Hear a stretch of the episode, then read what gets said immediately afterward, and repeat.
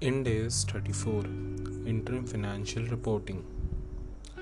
The objective of this standard is to prescribe the minimum content of an interim financial report that needs to be published by each and every organization who are following this Ind AS. Standard does not maintain, mandate that which entity should produce interim financial reports. What is an interim period? It's definitely a period shorter than full year what is interim financial report it is either a complete or a condensed set of financial report if complete set, set is pub if a complete set of financial report is published in the interim report then full compliance with Ind AS is required अगर हम condense report publish करते हैं तो उसे balance sheet देना पड़ेगा। Profit and loss statement of changes in equity condense cash flow statement देना पड़ेगा और सिलेक्टेड एक्सप्लेनेटरी नोट्स दे सकते हैं हम। ये तो मिनिमम देना पड़ेगा। अगर कोई मेज़रमेंट एंड रिकॉग्निशन स्टैंडर्ड्स अगर कोई अकाउंटिंग पॉलिसी है और उसमें चेंज किया गया है इंटरिंग पीरियड के दौरान उसको हम अभी नहीं रिफ्लेक्ट करता हुआ दिखाएँगे। उसको जब एनुअल रिपोर्ट्स बनाएँगे, तब दिखाएँगे।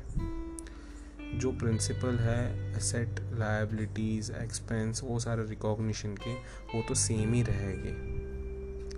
कोई टैक्स आता है, उसको वेटेड एवरेज बेसिस पे हम कैलकुलेट करेंगे फॉर द फुल ईयर यानी कि एक क्वार्टर का होगा, उसके बाद हम एस्टिमेट्स निकालेंगे कि हाँ भाई एक लाख एक लाख एक लाख एक lakh.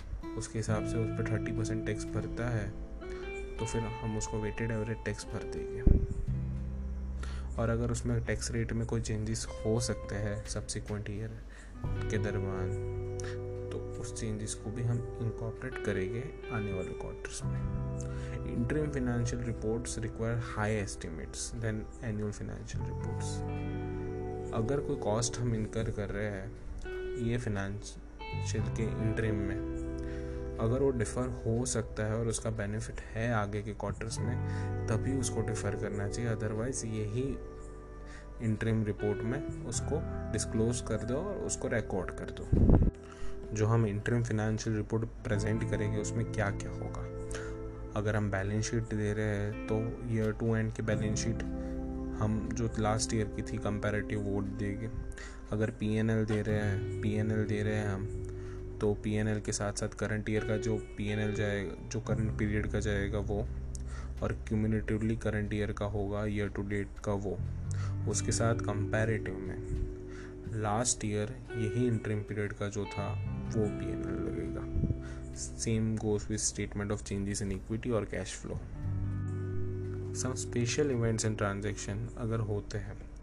Entity shall disclose significant events and transaction that are material to understand the change in the financial position and the performance of the company since last reporting period अगर ऐसे कोई हो रहे जैसे कि कोई रिटर्न डाउन कर दिया है हमने मेजर इन्वेंटरीज को। अगर हमने कोई एक्विजिशन और डिस्पोजल कर दिया है एक मेजर पी पी ई को। या फिर कोई लिटिगेशन का सेटलमेंट आ गया हो, अगर कोई हमने जो करेक्शन किए थे प्रायर पीरियड के दरमियान, या फिर कोई एरर्स हो गए तो उसको करेक्ट किए हो।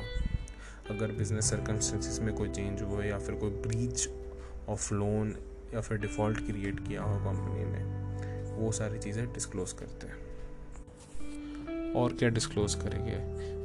डिस्क्लोज करेगी कि सेम अकाउंटिंग पॉलिसी हमने फॉलो की। अगर उसमें कोई चेंजेस है तो अलग से उसकी इफ़ेक्ट देख के उसको डिस्क्लोज करेगी। एक्सप्लेनेटरी नोट्स और कमेंट्स देंगे कि सीजनल बिज़नेस था, इस, या फिर साइकिल चेंज था, इसलिए बिज़नेस नहीं हुआ और इसलिए रेवेन्यू में इम्पैक्ट दिख रहा है। और अगर कोई मटेरियल इवेंट्स होती है एंड ऑफ़ इंटरिंग पीरियड में और बिफोर पब्लिशिंग इट तो वो भी डिस्क्लोज कर सकते हैं। तो ये था इंडे स्टडी फोर अब हम उसके क्वेश्चंस देखेंगे नेक्स्ट ऑडियो में.